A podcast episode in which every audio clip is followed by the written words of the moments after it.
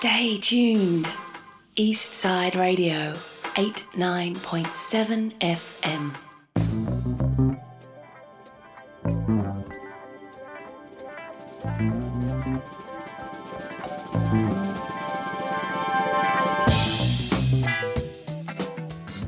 This reminds me of my first experience in radio was back in the early 80s. People with disability and mental health. There's always controversy with us. The mysteries of the mind and consciousness. And we might get to the bottom of something or we might start something new. We're going to run the gamut and we're going to have a good time. Waking Braves. No, not Waking Braves. We're Breaking Waves. Breaking waves? Breaking waves. Breaking waves.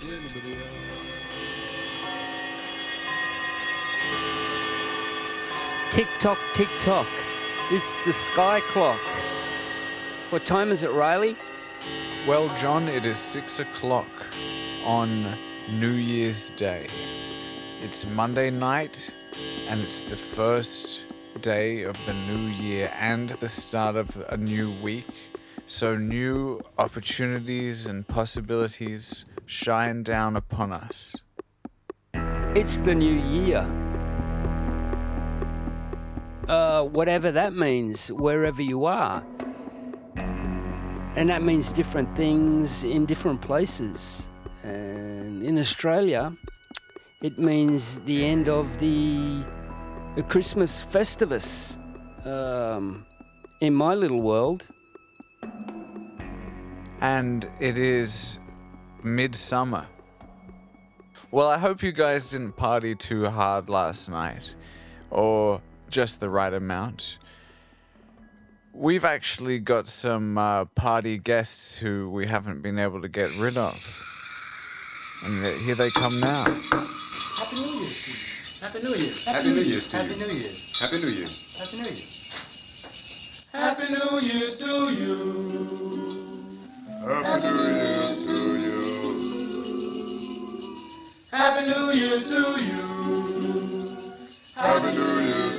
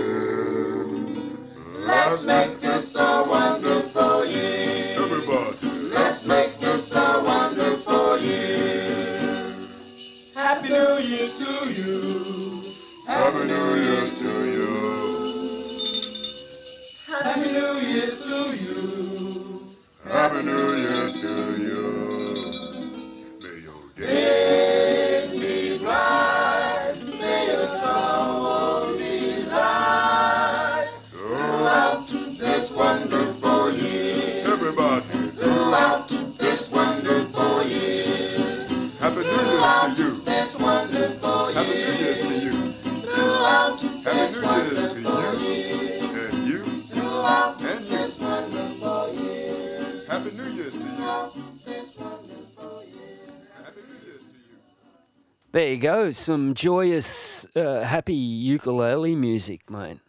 Who were those people? Um, that was Sun Ra with Happy New Year to you. And that's what it's all about, I guess. It's about uh, being happy, being festivus, but it's also a time of reflection, uh, it seems. Yes, John, do you ever have a tendency to look back upon the year and rank it as far as, oh, that was a great year, that was not such a good year? And what do you bring to the new year as well? Well, I think I used to do that regular when I was uh, at school because, you know, the turnover of the year is a major thing. When you're at school, you're kind of segregated into people of your own age and you hang with them and you learn with them. And, you know, the new year brings a totally different, uh, a new program and, uh, and, uh, New Year's is kind of like the end of that whole uh, Christmas Festivus. And in my family, there are a lot of birthdays around. Most of our birthdays are around Christmas time, so we've got all of that uh, in the mix, along with uh, Christmas and New Year. But since I left school, I think it had uh, less significance for me. What about you? Well, I think as a child, I was largely kept away from the celebrations, although that's not entirely true. The celebrations were going on. But as a kid, I often, I seldom would have the stamina to stay up until midnight and take part in that whole countdown type thing. Um, but I'd, I'd try to. I don't actually think we did the staying up and drinking champagne and dancing around and stuff like that. Like I do remember going to parties uh, when I got older, New Year's Eve parties. Uh, but at uh, the family thing, it wasn't it wasn't really a thing for us. Uh, New Year's.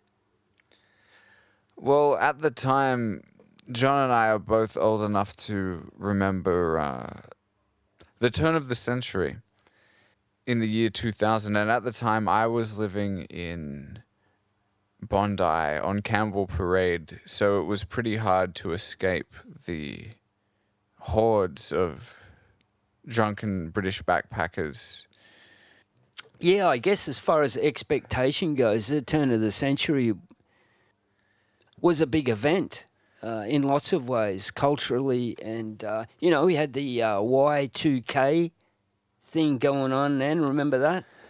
I don't. I only remember that retroactively because I think, you know, I was so young that it would have gone over my head. Yeah, I was working in IT, and it was a big IT thing, you know, because the predictions were, you know, everything's going to stop working because, you know, we haven't factored this into our computer chips. And uh, it was a total dud. Like, it was a total fizz and nothing happened, even though millions and millions were spent, many hours of meetings discussing the potential problems. Uh, it virtually passed without notice. Uh, but that was a big one for me. I came to Sydney and um, remember uh, watching the fireworks with uh, my best mate. Yeah, fireworks. Fireworks are a big uh, New Year's Eve Tradition. tradition, and you know, actually, I think they kind of canned it the last few years, but uh, this year. Uh, fireworks are back again, and the big concert stage with the celebrities and the rock stars, and uh, part of our uh, Festival of Sydney celebrations.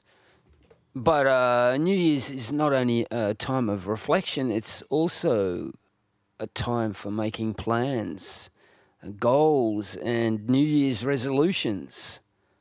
That's right, John. Do you have any New Year's resolutions? Uh, I can always come up with a few, you know, eat better, more exercise, you know, get out more. uh, all, the things that you tell yourself, you know, you should do more of during the year. Yeah, I I feel the same way. I think you know if I was to mention the stuff I would want to work on next year, it's uh, this year rather. It's uh, sounds like it's straight out of a self help book, um, but that's kind of you know there's a reason those sort of basic f- ideas are um, are so resonant is because a lot of people you know they need to be more focused and uh, clean their rooms and these basic kind of things.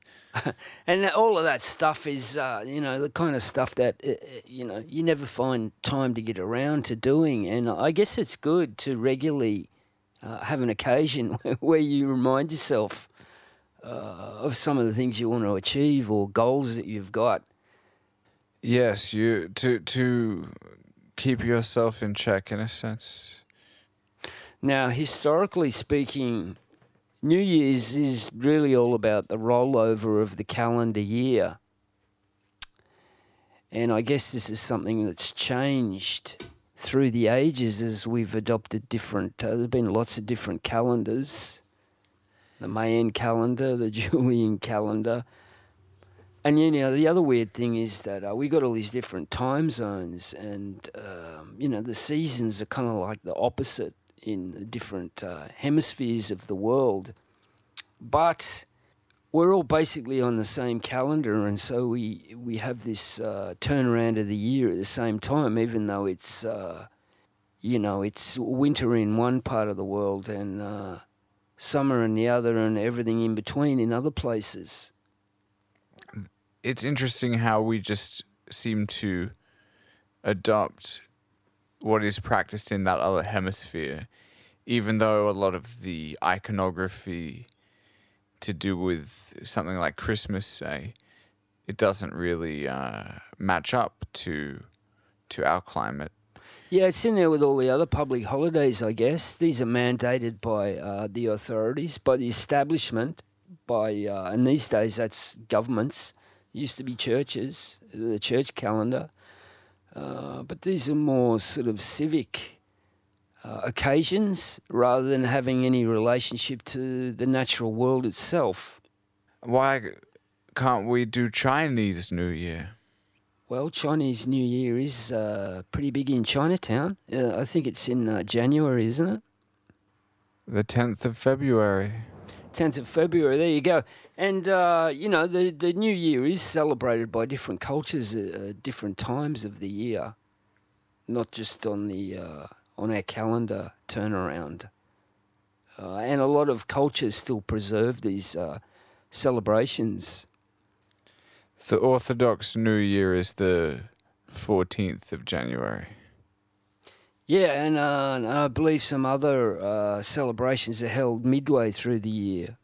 But once again, this is probably about the, the fact that a lot of, uh, going back historically, a lot of these celebrations really did revolve around the changing of the seasons and the, uh, you know, the farmer's almanac, the, the sky clock, the clock of nature, which is actually the real clock.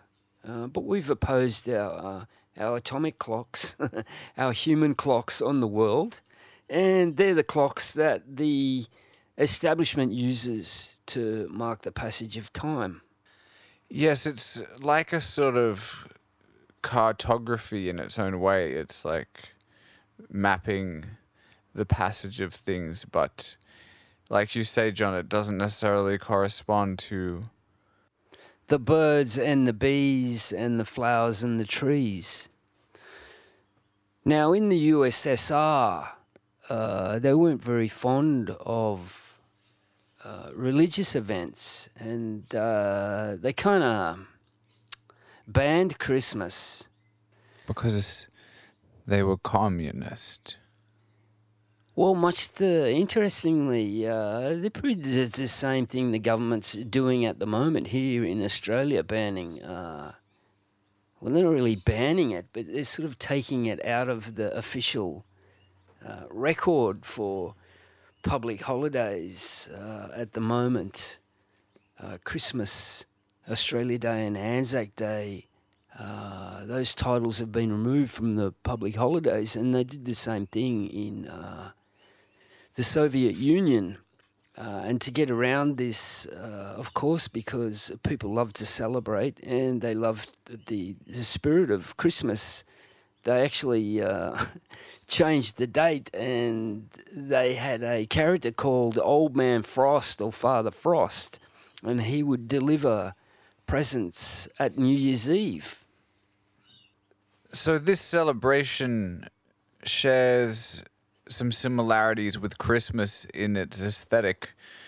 Um, I've even seen some pictures of some trees associated with the Russian New Year's that bear a strong resemblance to Christmas trees and a Novi God. and there's all kinds of traditions in other lands around the world, and they uh, they celebrate or they mark this uh, these events in different ways. The, of course, in China, they've very, always been very fond of uh, firecrackers to chase away the demons in Thailand, apparently, they uh, they like to fire their guns to frighten off the demons. Uh, and in Denmark, there's a tradition of smashing plates and glasses. Sounds like fun. yeah, to banish bad spirits. In Ecuador, they uh, they burn effigies of famous people uh, to destroy bad juju. from past years. And in the American colonies, uh, they were firing pistols again. And uh, there's some kind of ball dropping ceremony that happens in New York. And, you know, church bells and chimes uh, ring out across the world.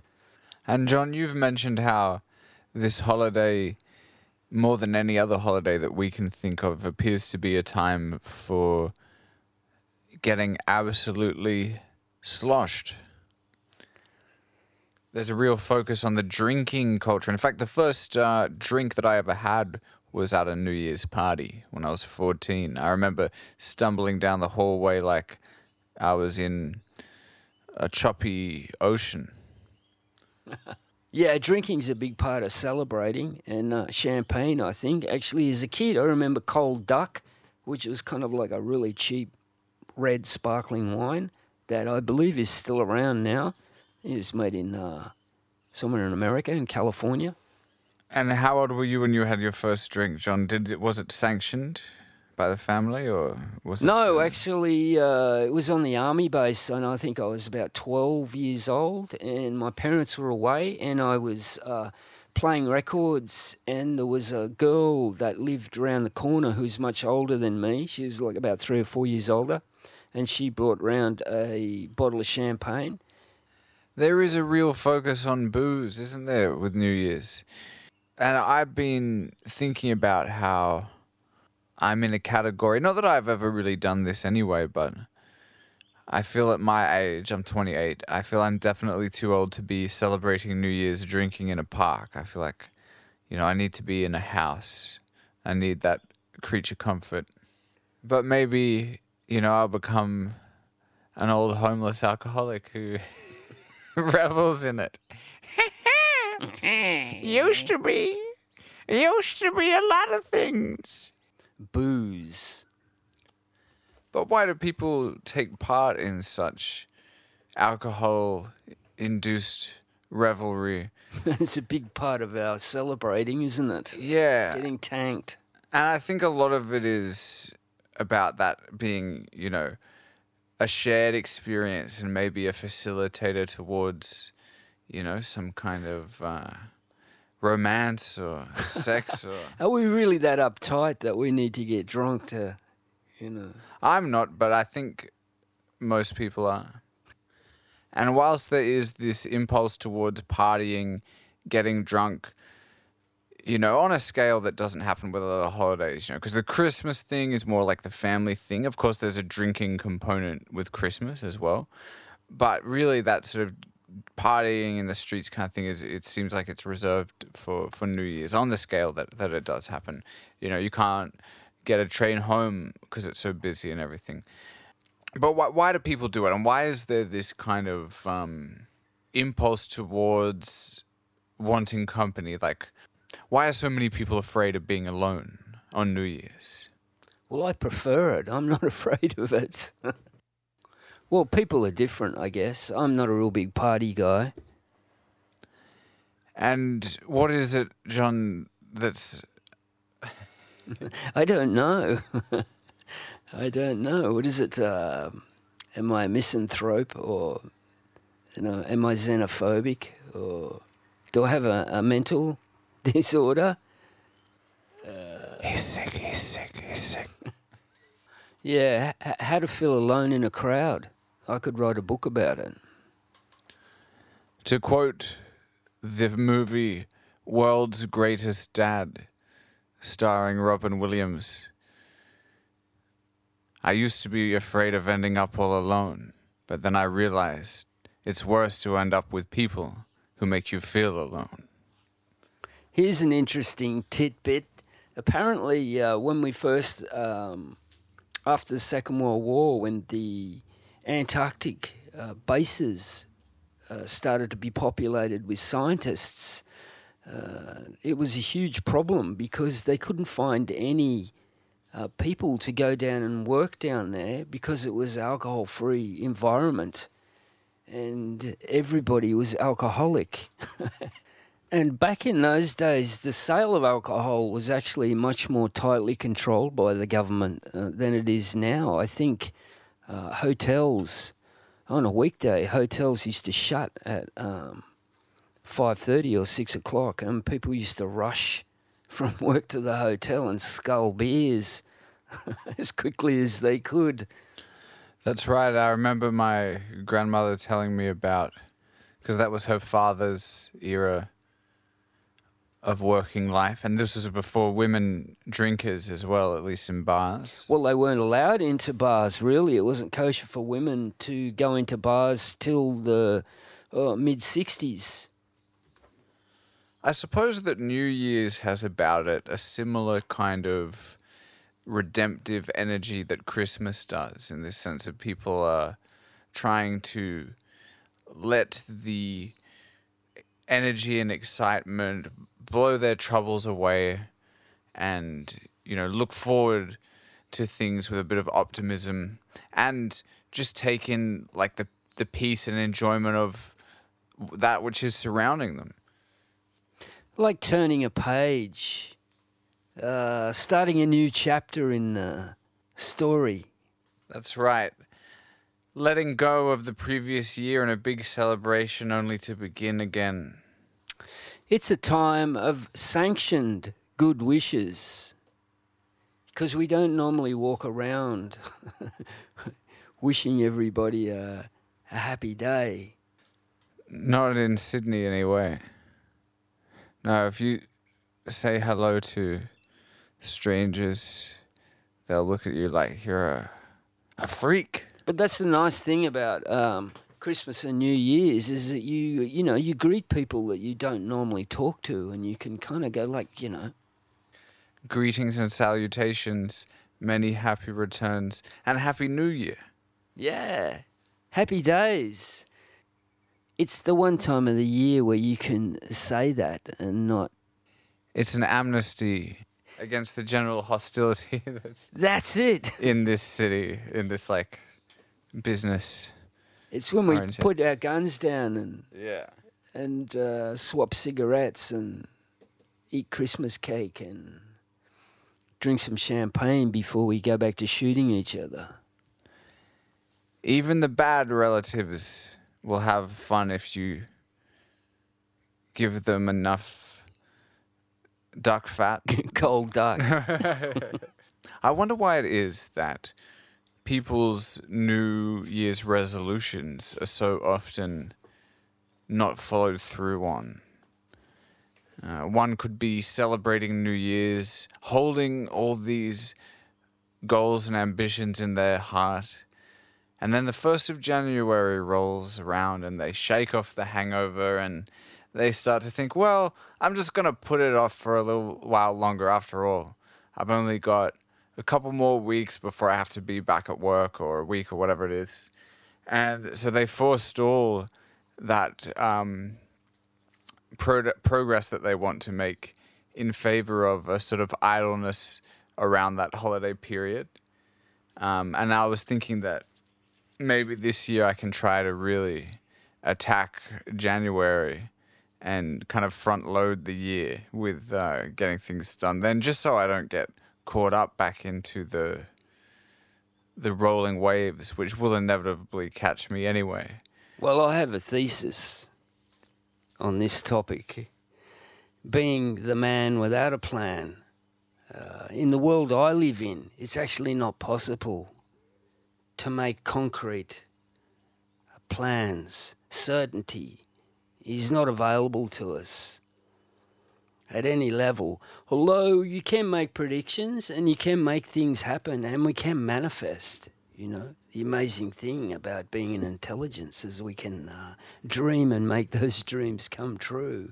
But actually, uh, concrete, rigidly structured plans usually always fall apart. And that's because the nature of the world is that uh, it's not a machine. We don't live in a mechanical universe where if we do enough calculations, the future is set in stone. Uh, It's not a big clock winding down. It's full of possibilities. And the reason for that is the uncertainty that's built into the very fabric of the stuff we're made of.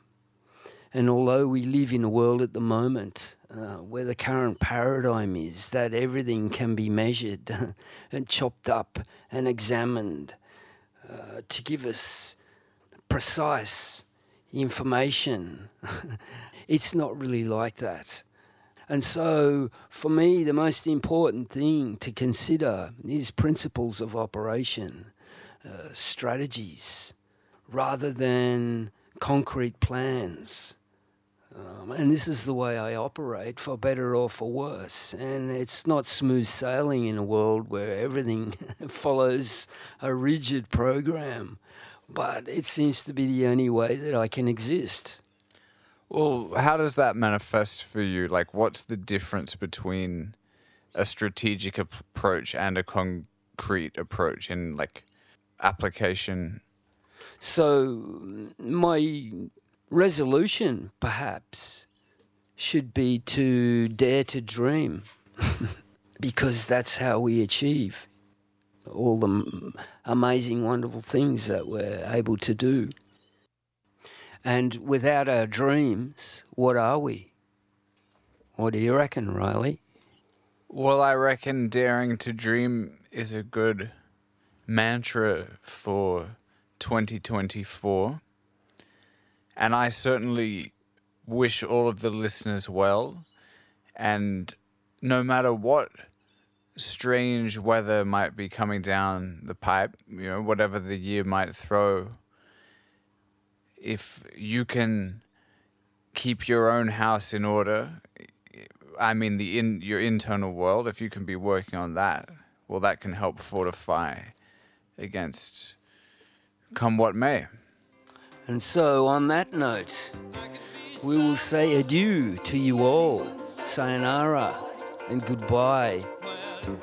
That's right, folks. And thanks for listening. We hope you've enjoyed the third episode of this John and Riley season, and of course, the first episode of Breaking Waves for the new year. And we'll be back later on down the line. But until then, we hope that January treats you well. And maybe uh, some of those resolutions won't seem too far flung and out of reach. Keep on dreaming. Sayonara. We'll be back.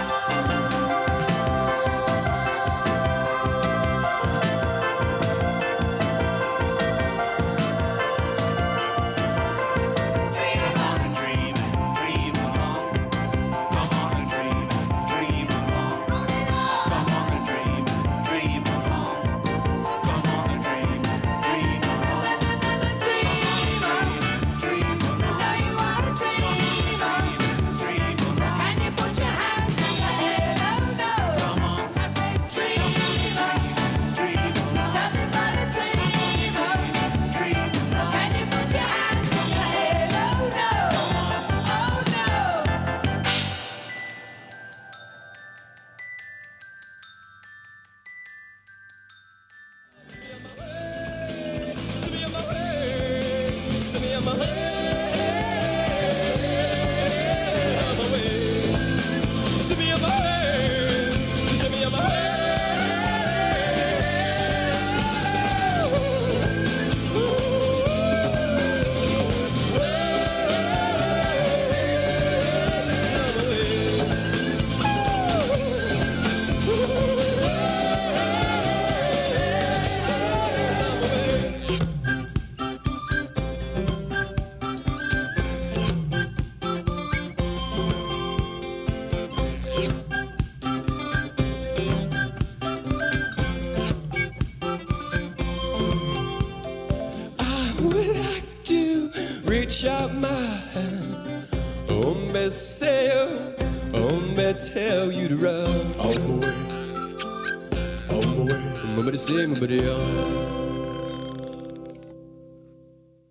You're listening to People Powered Radio, proudly supported by the Community Broadcasting Foundation. The Community Broadcasting Foundation resources community owned and operated media stations just like this one that connect people and tell vital, local stories so that we all enjoy a more vibrant, inclusive Australian culture and healthy democracy. Find out more about our work at cbf.com.au.